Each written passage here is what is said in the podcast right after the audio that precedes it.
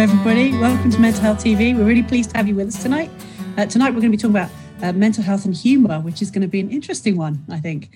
So, obviously, I'm Nicky. Um, let me just pass you over to Dave before we get started so he can tell you how you can join in, ask questions. Um, generally, yeah, participate. Dave. Hi, everyone. And yeah, welcome to tonight's MHTV. Uh, I am not Vanessa again. Uh, I, I, I, don't know how many episodes I'll do this where I might turn into Vanessa, but it's not yet. Uh, so, unfortunately, Vanessa can't join us tonight. So, I have come in as substitute uh, and I'll be doing social media. So, all our regular watchers will know that we love to hear from you, your comments, your questions. Mm. all you need to do is either post on the Facebook live chat uh, and obviously we'll pick up that. Or you can tweet us. All you need to do is use the hash, hashtag MHTV, uh, and we'll see them as well. Uh, and it'd be great to get some of your comments uh, into tonight's episode. I know I'm really looking forward to what we've got in front of us. So oh, back over to you, Nicky. Fantastic. All right, Matt, please will you introduce yourself? Tell, tell us about who you are and what your interest is in, in mental health and humour. Sure. Thanks, Nicky. Well, um, hi, everyone. Yes, I'm Matt Graham, and I'm Senior Lecturer in Social Work at the University of Central Lancashire in Preston. Um, and I've been uh, working at UCLan um, for the last five years. And then prior to that, I worked at other universities as a, as a lecturer in social work. And then prior to that, I was a, a, mental health social worker in practice. And many years ago, I was something called an approved social worker. And um, for me, humour has always been really important on a kind of a personal and a professional level, really, because um, I think humour sustains us and, and, it keeps us going and it gives us uh, enjoyment and pleasure. And it's a bit edgy sometimes. Um, and for my sins, I uh, decided um, to do a, a, PhD or start a PhD a couple of years ago, where I'm looking at uh, particularly the subject of humour in education and how humour is understood by academics. So what purpose does humour serve in relation to uh, um, you know teaching methods and, and communicating important subjects? Um, and I like a good laugh as well, really. I'm not. I'm not funny though, Nicky. It's, it's important to remember. I'm not a funny person. I'm not a comedian, even though I like humour. You know, mm. just because you're doing a, a, a, PhD in humour and thinking about humour doesn't mm. always make me um, someone who can crack jokes. So please don't ask me to tell a joke. Well, we'll see how we go. We'll see how we go. But tell us a little bit about why why you think humour is so central and such an interesting or key topic. Well, I mean, humour is something we can all relate to, um, whether we um, find ourselves to be people who enjoy humour or not. I mean, humour serves a, a function.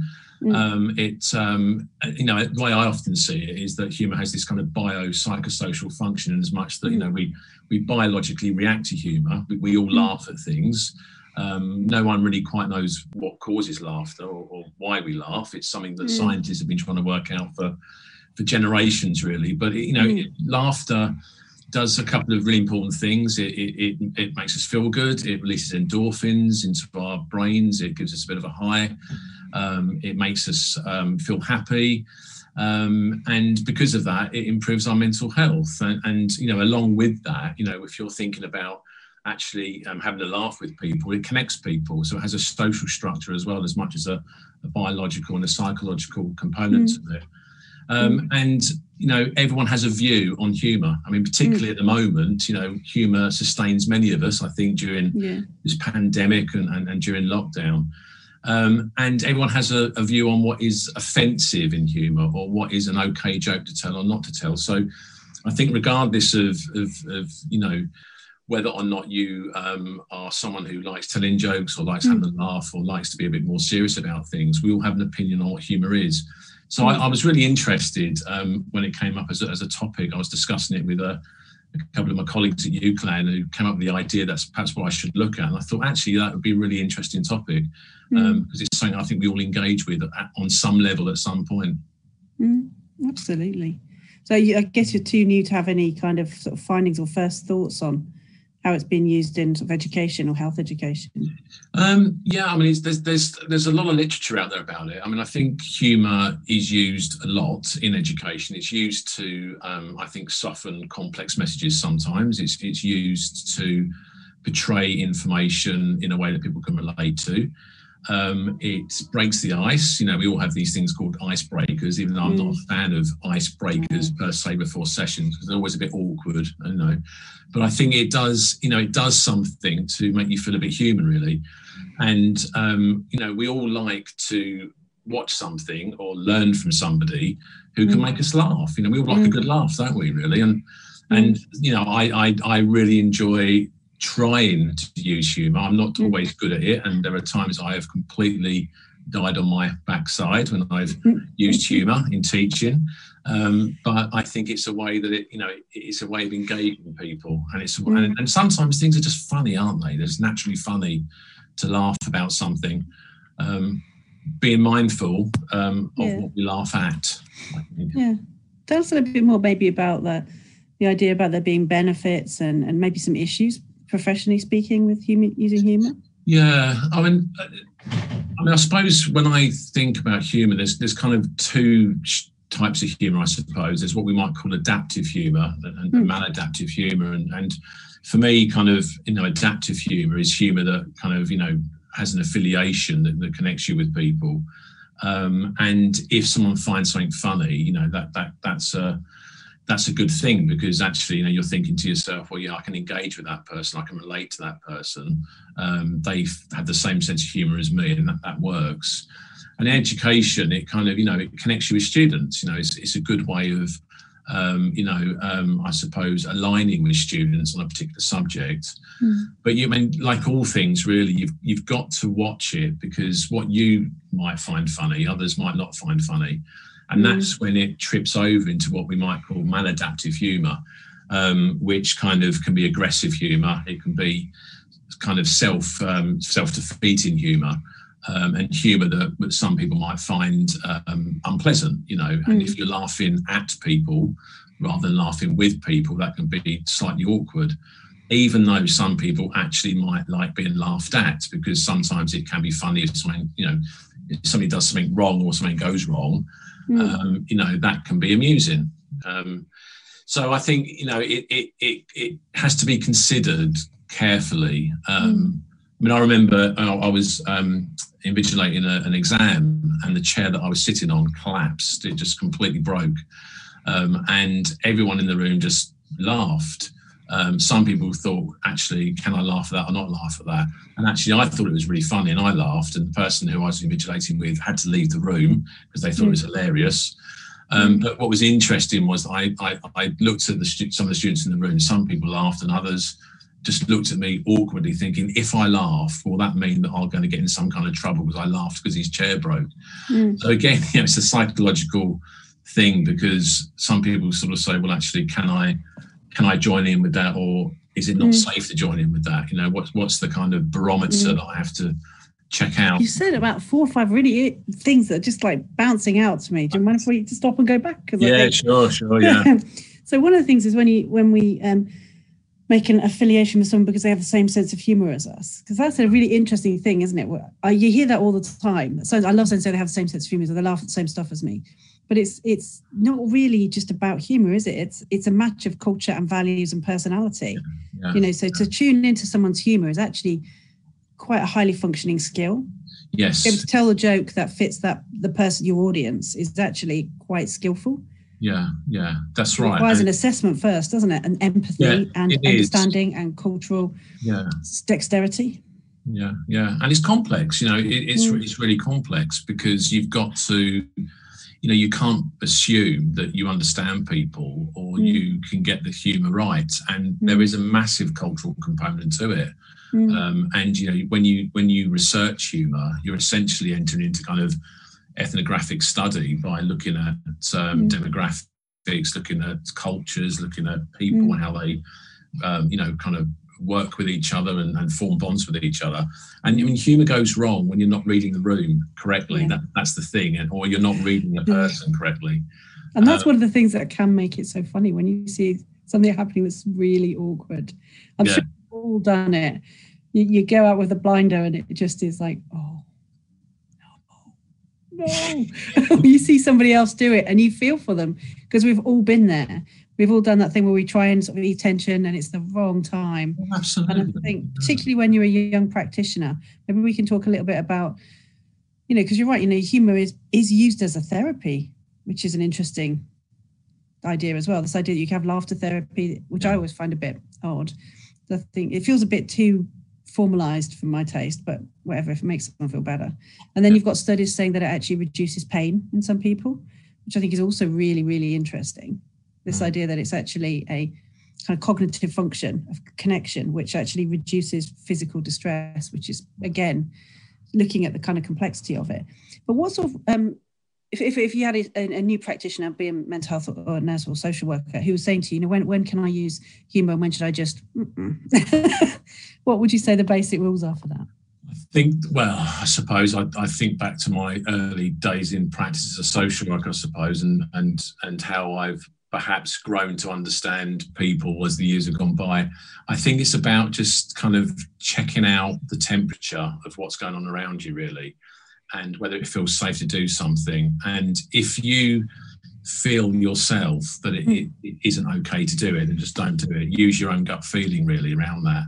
Um, but most of the time, you know, if you're working with somebody who is really struggling with a particular situation, say, for example, someone's really upset about something or feeling particularly low about something, um, you know, a little bit of uh, humour actually goes down really well, and people quite like that.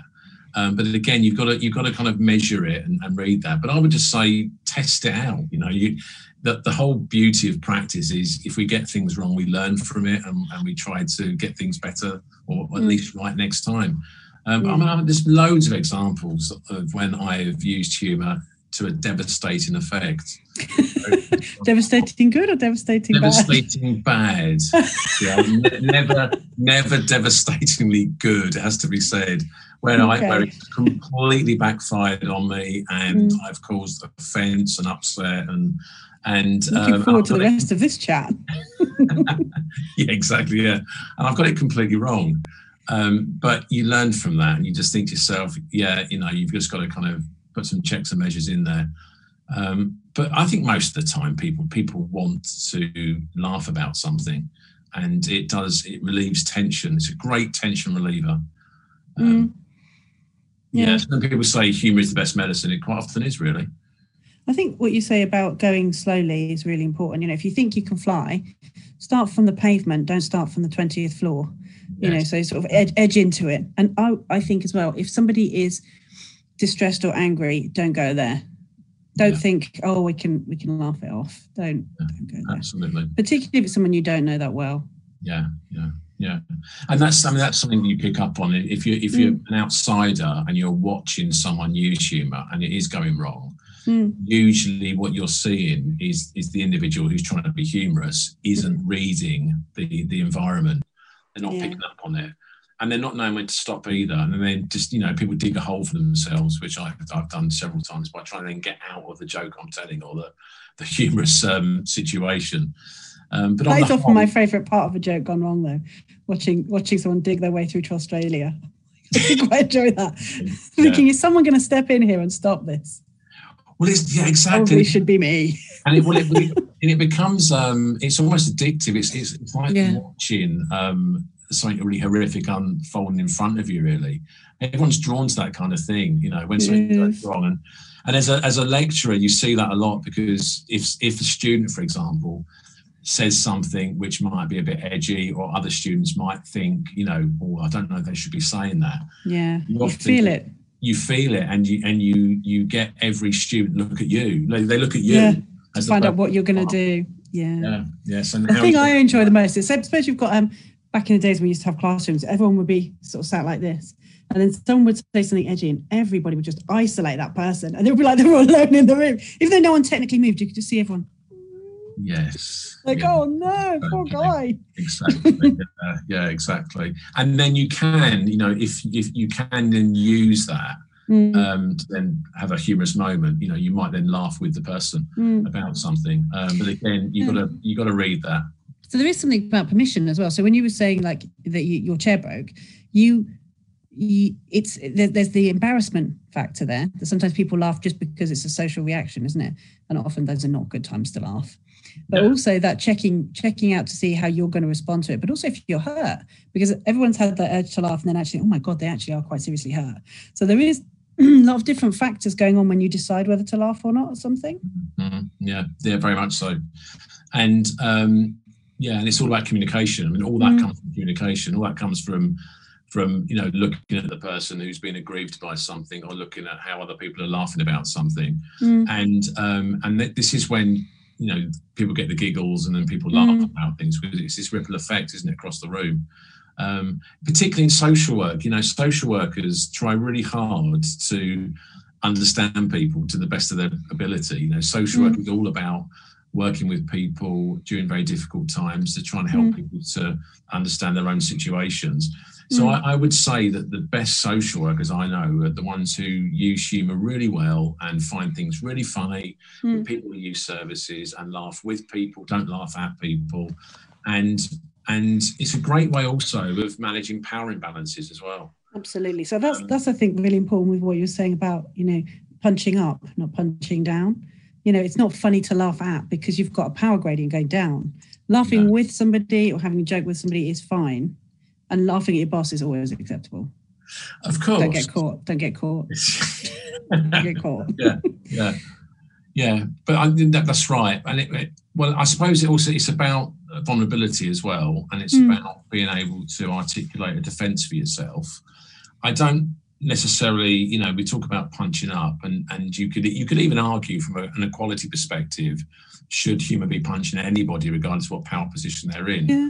But there is a privilege that comes with power, which is you often have the mechanism to defend yourself and to maybe do something back to kind of you know try and have one of those kind of touche moments. Mm. Um, but you know, people who are who are particularly vulnerable in a particular situation laugh with. You know, that, that's that's the important part there. Um, but also as well, you know, individuals um, who are really struggling at any particular given time for something um, may want permission to punch up and maybe need to support that as well, I guess, because, you know, if, if, if an individual is very aggrieved by something and is really struggling with something, they might want to actually crack a joke about the person that's aggrieving them. Should you then be laughing with that person uh, or saying, hang on, that's not really a good thing to do?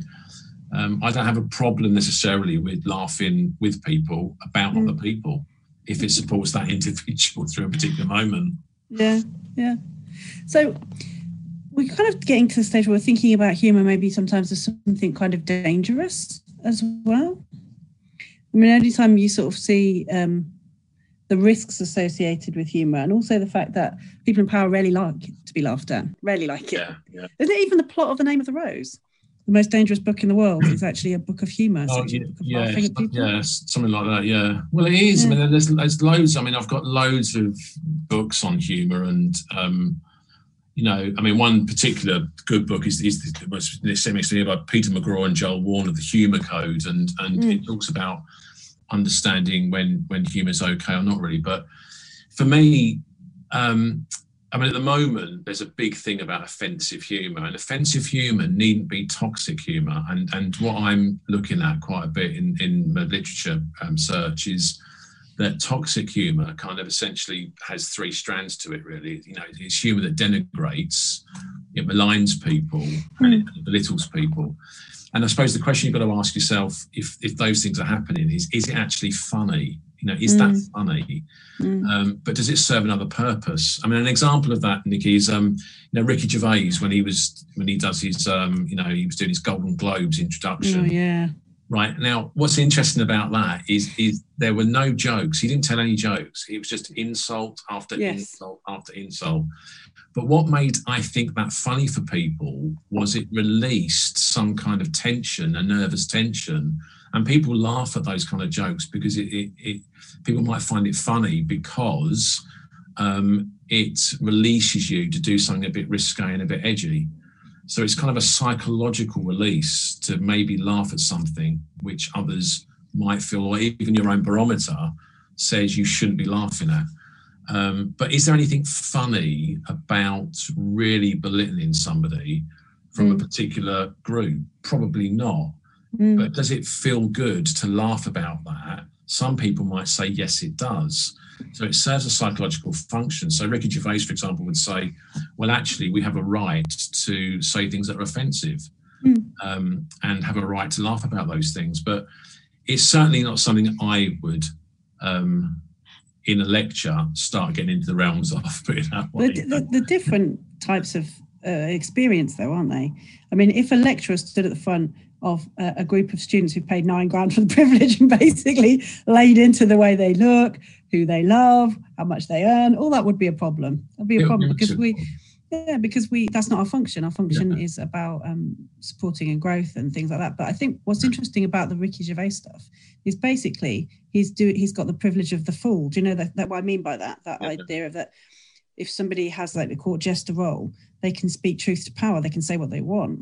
So when he sort of looks at George Clooney and he was making jokes about when he was in that space movie, and he was saying, "Oh my God, George Clooney's been trapped in a sort of confined space with a woman his own age. He's had to blast himself into space because it's so appalling for him." Yeah. And he was just like, at the time, he was like dating some waitress or something who's like twenty, and and basically, he's just said something that's absolutely true, yeah. and that would I would imagine mm. be a challenge for a lot of the people in that audience to sort of sit and tolerate. Yeah, yeah. yeah. So it's not really the purpose of it's not really to to make people laugh like a joke is it? It's not about making people feel comfortable. It's about using his privilege to which is you know his position mm. to explore discomfort which mm. really wouldn't be a nurse or social worker's role. So when we use humor, we're using it in a completely different way. I think as and in education as well. I think I think we are social to, commentary almost, isn't it? yeah, yeah, that's that's right. Yeah, and we, we also haven't got the money to defend ourselves in the law of court like he has. He got sued for something, but. But I mean, it's not our place to do that. But maybe it's our place to also try and build resilience in mm. individuals or with individuals by mm using humor to kind of um, enable people to gain strength in themselves. Mm. Um, you know, and I remember, I remember working with a student once who was very upset by a service user who was very unwell, and he was, um, you know, um, he was detained under the mental health act. He was a very unwell man who was just saying things to the student that were really upsetting. And you know, and I said to her that that's not okay, and, and I'm really sorry that happened. And you know, I don't um, uh, condone at all what, what happened there but it is something that does happen when people are very unwell um, sometimes, mm. and and you're working with people within the realms of the Mental Health Act. So building resilience to that is actually something that's really important. And afterwards, mm. we actually did laugh about it. Mm. And you know, when the student was actually able to laugh about it, we did laugh about it because there were some things that he said which were, you know, post event. Oh my goodness, yeah. Really. Some of the things that have been said to me in practice are yes. Yeah. I mean, I've, I've always quite enjoyed that side of it, but I know there are a lot of people who find it really difficult. Yeah. But I guess right. one of the things we're talking about with humor is this idea that you can give a difficult message. It's almost like a sugarcoating for a difficult message. So when Ricky Gervais uses it, he uses it in that kind of like sledgehammer social commentary way. But in a therapeutic setting, you might use it in a way to help somebody to understand or learn or grow or challenge something that maybe they find difficult because yeah. you're not pricking pomposity, are you? In those some circumstances, you're being very gentle with it. Yeah. You can yeah. use it like a scalpel, can't you, rather than a yeah. And I think big chopping knife. yeah, that's I think so. And I think some of the, the, greatest comedians, you know, if I think if I look at the comedians that I like, mm. um, they they were all really complex people. Mm. And um, their humor supported them and enabled them to kind of get a sense of connectedness with themselves and, and the world around them and to understand the world around them. Um, you know, you look at someone like Kenneth Williams, for example, who was who, mm. just a really, really funny man. In his own time and his own space, he found very little funny. In fact, he was a mm. really tortured soul and really, really struggled with depression. And mm. um, you know, um, it was believed he died by suicide in you know mm. in, in, the eighties. So, but his humour, he he he understood he, his world through his humour, mm. and he used self-denigrating humour really, really well mm. in order to connect with people. So most of his humor was about his physical health problems, and he was quite open about those. Mm. Um, so understanding humor and understanding how you connect with humor really is therapeutic for your own thinking and your own mind because it connects you with who you are as a person mm. and it connects you with other people as well. Mm. Um, we need to come to Dave, I think, in a little bit because there's um, questions coming in, and I'm sure you, you haven't had a chance to say anything yet.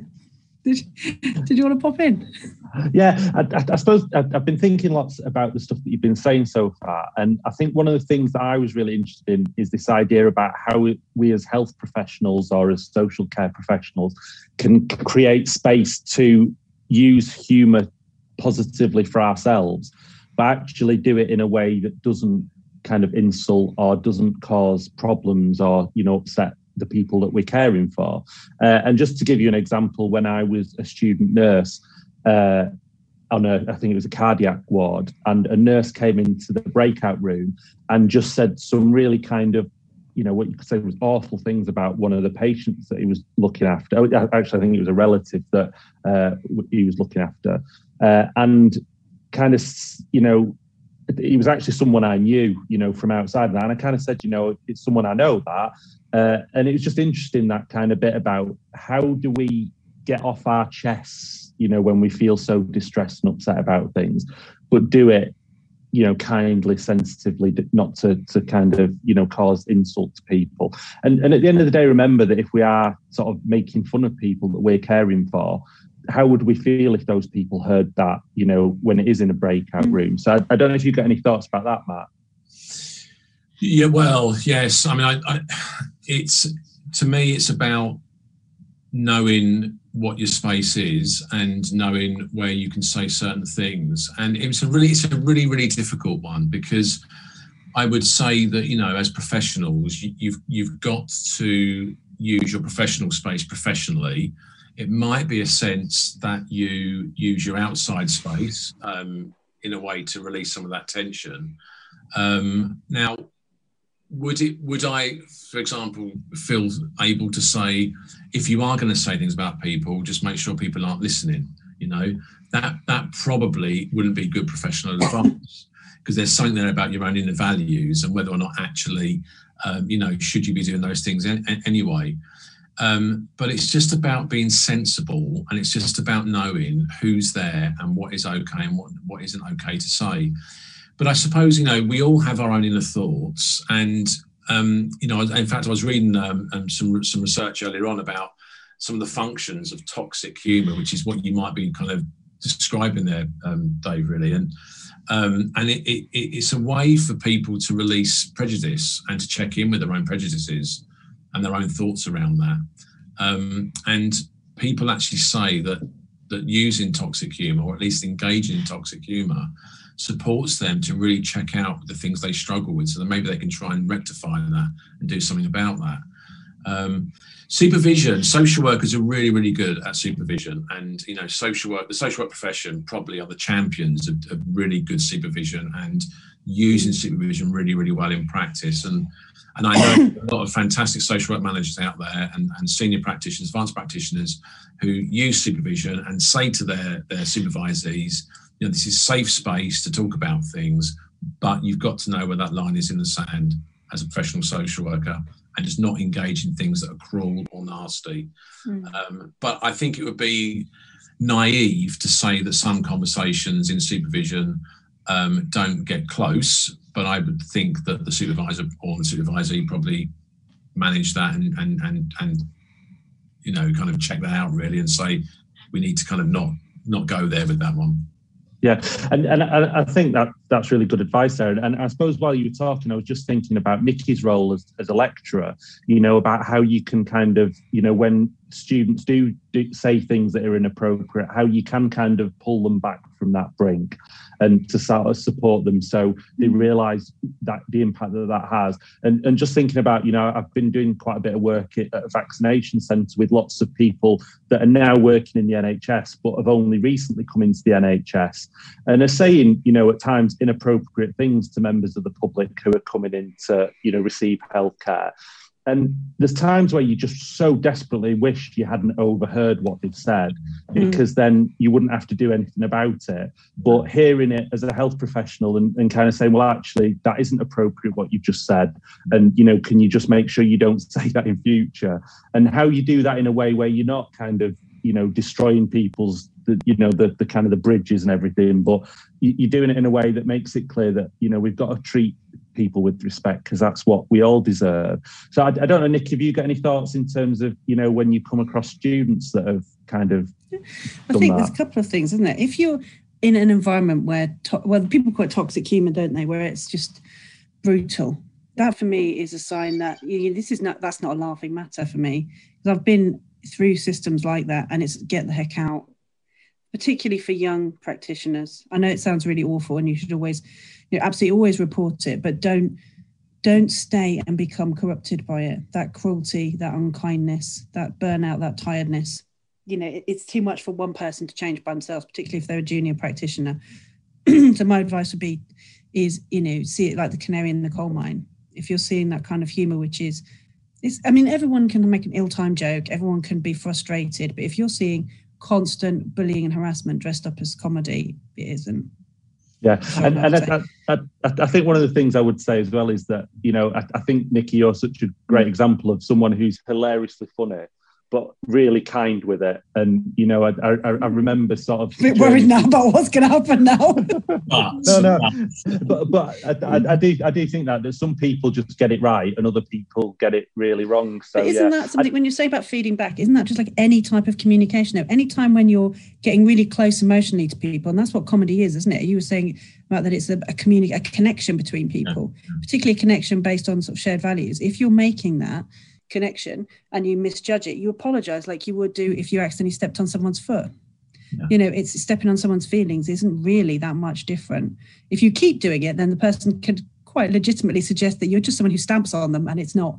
Exactly. Yeah. It's not okay. But if the odd stumble and blunder is human, isn't it? Yeah. And you know apologize. And you know when you've upset someone, you know, you know, yeah. you, you and know, you also can tell if someone was just clumsy or whether they meant to be rude when I was uh, working in practice at the end, you know, when you, I was at the end, sounds terrible.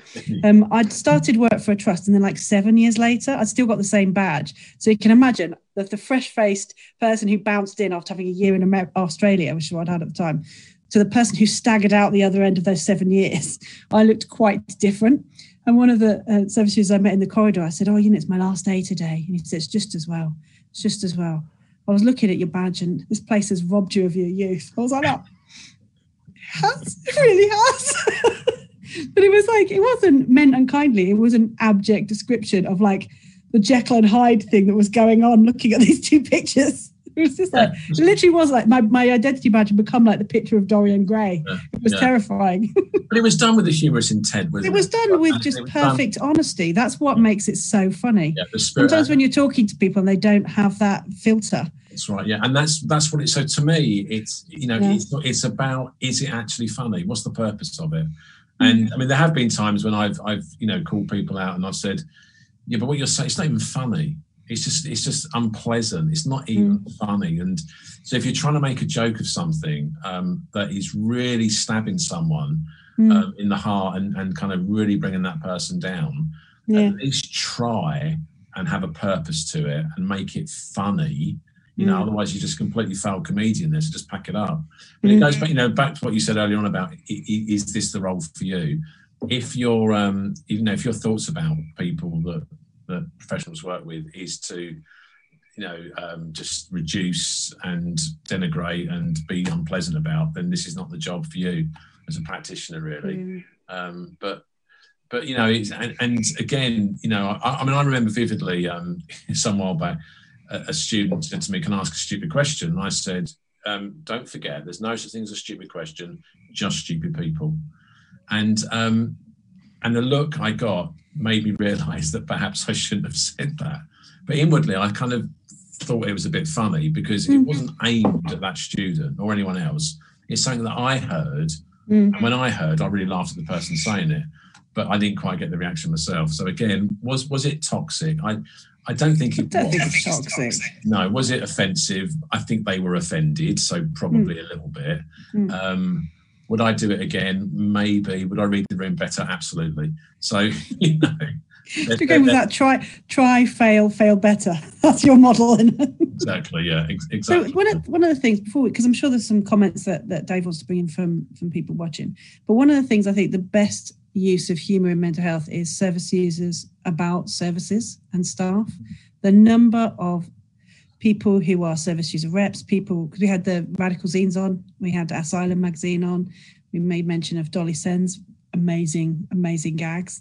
Mm. Um, all those sorts of things I think are really important. And if if you take nothing from this, please, please look up, you know, kind of the Radical Zine stuff, look up um, people who rightly call out services for their insensitivity sometimes. Um, my, we were talking last week. One of the, my favorite favorite Dolly Sen artworks, installations, activisms is the TripAdvisor uh, review of the Maudsley Hospital, which is, is, sweet because I'm so glad it never happened to me.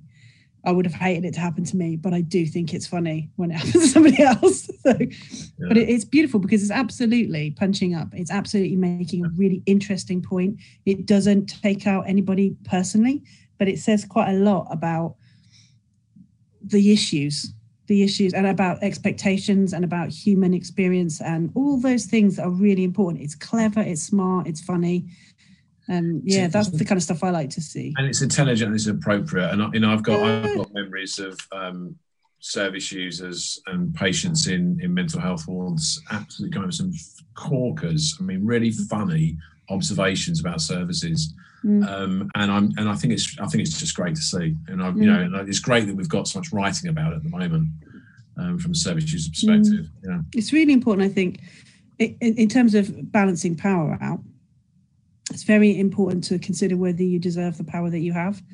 And I think one of the things that when you when you read critiques of you know how it might feel, how this experience might feel for somebody else, it really changes the way that you can hear that information. You know, sometimes if you just get a critique of, you know, this is this is not good, that's a problem, this is an issue, it can be quite hard to take the information on. But I think when you read just points that people make and quite rightly raise, quite legitimately raise, um, yeah.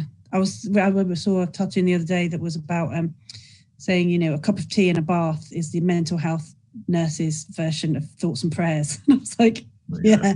I'm not going to do anything. Yeah, yeah. yeah. and it was just it was just stuff about that kind of just gentle sort of chiding, bringing you back to yourself, stopping yourself being so kind of grandiose about you know practice, and remembering what your role is, which is to support people, not to lord it over them.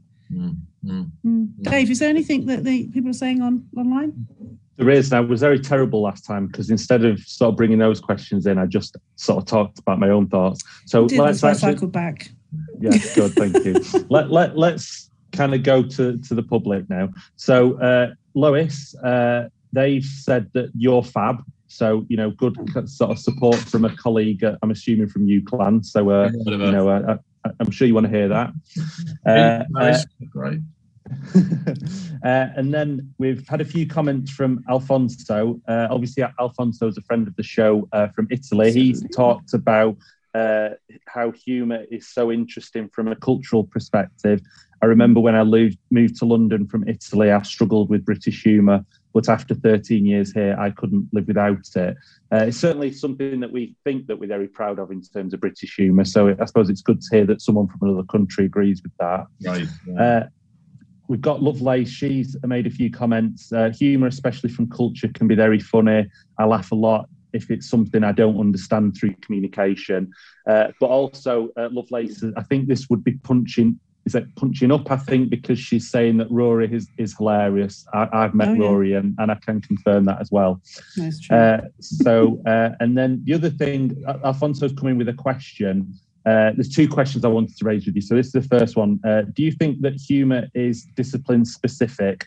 I mean, we use a lot of humour in mental health within professional boundaries, of course. Would other disciplines professionals use humour in their jobs teaching? So is there any difference? But the other one I want you to think about is from Helen Spandler, who's a guest from last week. And she says, Great episode. What do you think of Frasier's comeback? I don't think I know what that is. Am I showing my real ignorance there? So, just two questions for you to take there. Right, yeah. Um, so what was the first? So what was the first one from Alfonso? Sorry. So Alfonso was saying discipline specific. Right, discipline specific. Um, I don't think it is. I think it. I, but I think you you learn. I think you. I think you learn to become part of your professional culture. So if you have that kind of humour, you might end up losing it. Um, I mean, I've only ever worked in social care. I think mental health social workers have a particularly dry sense of humour. Um, and I've only ever worked in mental health social work, and um, there's something that there's a culture I think in, in mental health um, social work of, of, of dry humour and seeing um, seeing things that shouldn't be funny are probably funny. Um, and I can't I mean I can't really give any examples of that, but I suppose it's just kind of um, laughing at the silliness of psychiatry sometimes. I think social workers sometimes laugh at the silliness of language within psychiatry. So, for example, when you know perhaps doctors talk about non-compliance, social workers might laugh at that and say, "Hang on a minute, you know, using non-compliant." Isn't that actually someone just making their own self-determining choice? And they might just laugh about that and, and think that's quite amusing. Um, I, I, don't know really. I mean, I, I, nurses. I think nurses are a good laugh. Sometimes I've, I've, had a laugh with a couple of nurses before. Not many, not many, but some.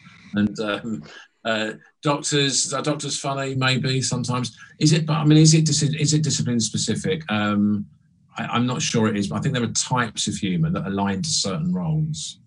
I think. Um, That's interesting. And and you see that in mental health teams uh, quite a bit. I think, particularly amongst the social workers in my mm. experience. Yeah. I think there's something about the exposure to kind of the rawer side of humanity, which which brings out a desperate need to laugh sometimes. Yeah. I mean, I've had days in nursing where I've I've laughed and I've cried like heartily, yeah. uh, almost at the same time, yeah. because what you're seeing is funny and awful and tragic and amazing, and it's a lot to emotionally process. And you're right, we don't always spend the time that we should getting supervision and those other things, but also, you know, the function of humor is is connective it's bonding isn't it? So it's natural for it to happen very much so in close teams. Like it is you have like family sense of humors.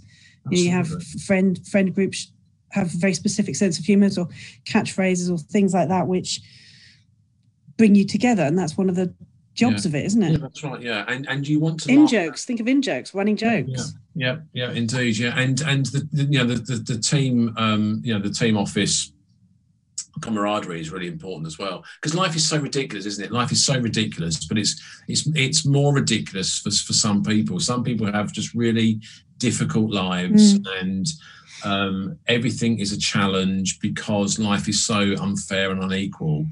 Um, and the only way that you can often guide someone through a really really difficult moment in their life is when you finish doing that piece of work just to have a laugh about something um, you know with mm. colleagues about that um, but I, I mean, I, th- I, think I've been very lucky to work with lots of people who find lots of things funny, you know, mm.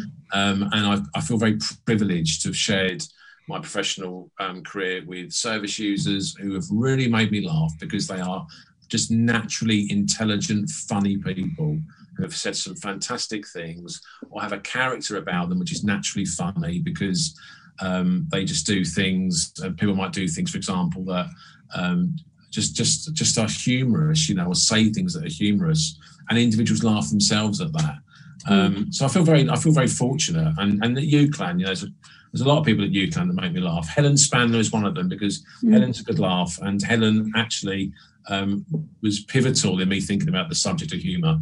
Mm. Um, so, what do you think of the Frasier comeback? The Frasier is coming back. You remember Frasier? The, the, oh, Frasier, the, the, TV program. Yeah, I never. It better have I, Niles. If it doesn't have Niles, what's the point? No, is it? Yeah. Well, also, do we need another? You know, forgive me, guys. Oh, white guy comedy stuff. do you know? Do we need it? Yeah. do we? Like it's everyone that was. It was very monocultural, wasn't it? It was very intellectual. It was. It was great, but it, was, was very nineties. Yeah, very nineties and very typical American comedy in as much that they always have to explain the joke. Mm. Now, I think to go back to Dave's, Dave's point about um, Alfonso said about British culture, one thing that's quite good with British humour is is that is that Brits don't often explain the joke. So in oh, thank in God, I can't bear mean, comedy. If you, look, if you look at Brit comedy, they will leave a joke hanging because the beauty of understanding that joke is you work it out yourself.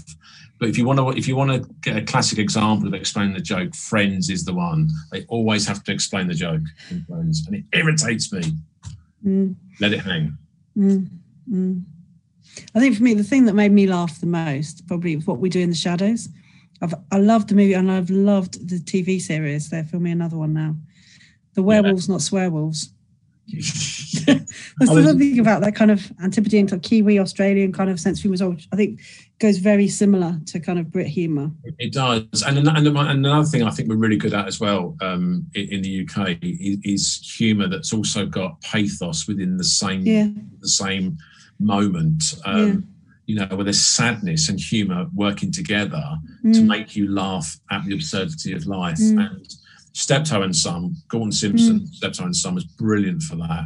Mm. Ricky Gervais, in credit to with Afterlife and mm. The Office, there was sadness there moments of great hilarity as well. I, I think Afterlife, I really like Afterlife. It just makes me laugh, mm. um, but it's also really sad as well. Mm. So and there's some cute humour that pushes too far. I just I find it too painful to watch. So yeah. there was an episode with Steve Coogan.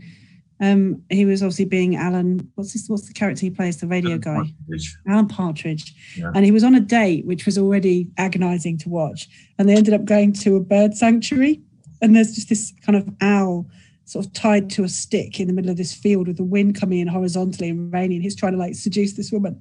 It was so awful. I just couldn't watch it. It just took me, I was just so emotionally uncomfortable. I just felt for the guy so much. We all know an Alan Partridge. I mean, we all we all know an Alan Partridge, don't we? Or a David yeah. Brent. Everybody knows yeah. that that awkward. It might be me. I'm a bit David Brent like. I think I'm than I am. I wasn't pointing at you. I think I am. I think I am. But we all know we all know a David Brent and we all know an Alan Partridge, don't we? We all know an individual that actually um, does just ridiculous things that we just find funny when they're not actually meaning to be funny. Um, a good heart will get you a long way, I think. Yeah, yeah, indeed. Uh, Fee Basto's online saying that she's been revisiting all the classic um, uh, sitcoms too and loved Afterlife. But there's something as well, I think, about the familiarity of an old an old show that made you laugh before that the kind of humor takes you back to that place as well that warmth that yeah, comfort yeah. so rather than sort of like branching out on some new kind of incredibly trying and challenging experience a lot of people have been comfort watching yes yeah absolutely and um, it does it it connects you with um, the time that you were watching it so you know i I always, if I watch some of the old 1970s stuff or the 80s stuff, you know, um, you know, Tommy Cooper, for example, I think of my dad, who I was mm. really close to, and he died a few years ago. Mm. My dad thought Tommy Cooper was hilarious, and I think Tommy Cooper is hilarious. So when I watch Tommy Cooper, I laugh really with Tommy Cooper, but I also think of my dad laughing as well. Mm. So it, it, it, really is a wonderfully psychological function on every mm. level. Um, but one of the things I wanted to say about that, though, and I, I think it's interesting to, about you know you can look back and, and, and remember old favourites that like me and my wife uh, watched Hello Hello again at the start of lockdown because that's something wow. that we loved as kids. Uh, and you know it was so great to watch it again but some parts of the humor you thought no actually that's that's really not right and you know some really you, you just want to kind of wish that you hadn't watched it again because it tarnished yeah. some of the memories. And, and I think again, it's that bit for me about it's important that if we do revisit things, we we kind of we we do look at it through a new lens, and we do mm-hmm. actually think, you know, maybe we did find it funny the first time, but it, it's it's not it's not time for this comedy anymore, and we need to put it away. And I know there was a big kind of national debate about Fawlty Towers and how you know really inappropriate some of that humour was. Mm-hmm. Uh, so I, I, suppose you know it, it's that kind of bit into it about. We, we should we should revisit and but also throw away the things that aren't appropriate anymore, shouldn't we? Yeah, it's um, like when you know better, do better, isn't it? Yeah, I mean the things. I mean, comedy um, doesn't age well, um, and because it's it's cultural and it's about the demographic, it's about the standards and the views of the time. I mean, some people would say, "Don't you dare touch the classics," you know, "Don't you dare." Not st- not show Fawlty Towers. I mean, there were some absolute classic moments in Fawlty Towers, but it doesn't age well. It hasn't aged well. A lot of comedy hasn't aged well. Um, should we in it and then engage in the cancel culture. Um, I, I'm I'm not sure because I think we need to learn from that. If you want to look, if you want to know where we're going, I think you've got to know where we've come from. Um, and I don't think we can just erase um, certain elements of comedy that are out there. Um, but no, it doesn't age well. I mean, and I don't, and I don't find things funny that I thought thought funny then. I mean, I remember mm. as a kid, my family laughing hysterically at Jim Davidson and mm. Bernard Manning, you know, and and the thought the thought mm. now of of of um, me thinking, is that funny now?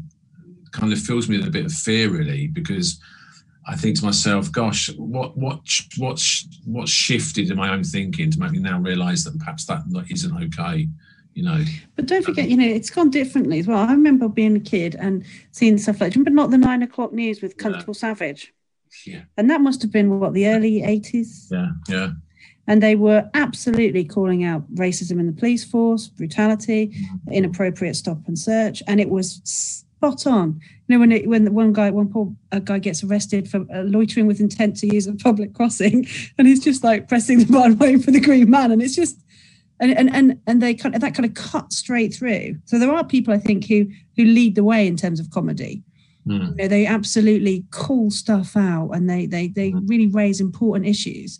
So I think when we all just look back and say, "Oh, there's some dodgy stuff gone down," well, yeah, yeah, but because it's because people are in it and there's some good stuff and some bad stuff, and yeah. some stuff has absolutely changed the way that that the society thinks and what society thinks is yeah. acceptable.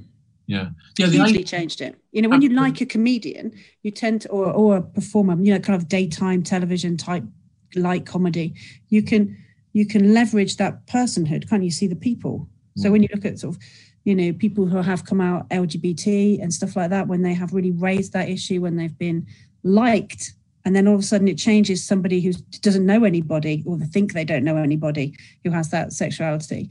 And then all of a sudden it changes things for them because they're laughing and they're smiling. That goodwill spills over and it changes the way they see society. That stuff is huge. And people have gone out on some real limbs to actually make people think differently or challenge what people think is okay. And just because the majority of people think something doesn't mean it's right, does it? Yeah, no, exactly, so exactly. Amazing and, stuff's happened in comedy. There, there, was absolutely amazing stuff, and I mean the eighties was great for that. And there were some characters in the seventies as well who refused to be different. And you know, Larry Grayson, who was huge, I loved as a kid because he, he was just he was naturally so funny, and he, he mm. was a bit of a hero of mine really in terms of comedy because he didn't mean to be anything other than who he was as, a, as an individual. You know, mm. uh, you know, a, a, gay man who um, was uh, very uh, open about his his sexuality, um, but also um, had an intensely private life. But also as well, um, was hilarious. I mean, he just was he was funny in so much that he said and did, and refused to to not be who he was. Mm but no, but I think I mean some of the situational comedy was was was desperate in the seventies, really desperate. A lot of things were desperate in the seventies when you look back on them. Yeah, yeah, no, indeed, yeah. On the buses, gosh, you know that was something I used to. Oh, Let's not even go there.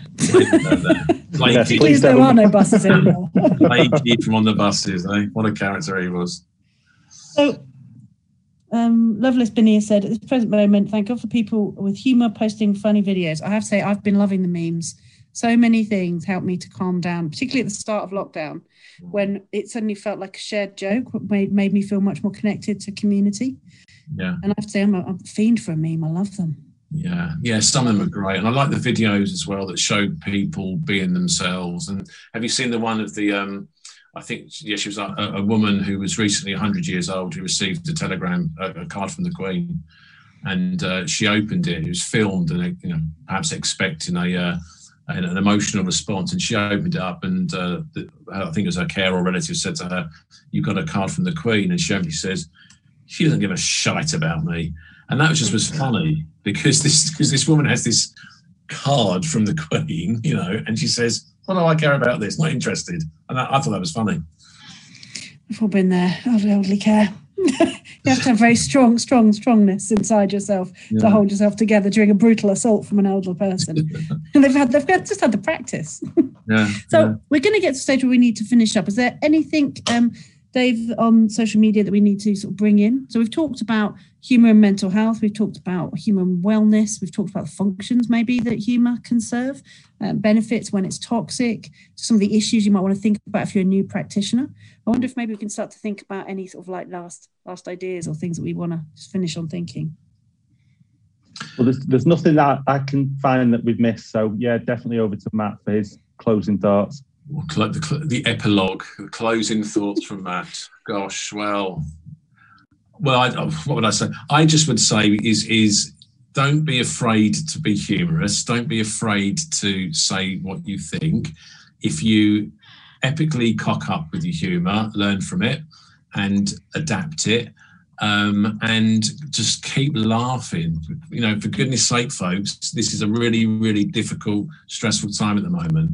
Find things to laugh at and connect with people who are on the same humorous wavelength as you, and use your humour in practice. Use your humour to um, develop really good relationships with people we work with, because service users and patients really deserve um, professionals that can engage with them in ways that are really meaningful and use humour as to, to, to, to champion that. I think. Fantastic. Fantastic. Amen. Yeah. hearing, sure. Hearing sure.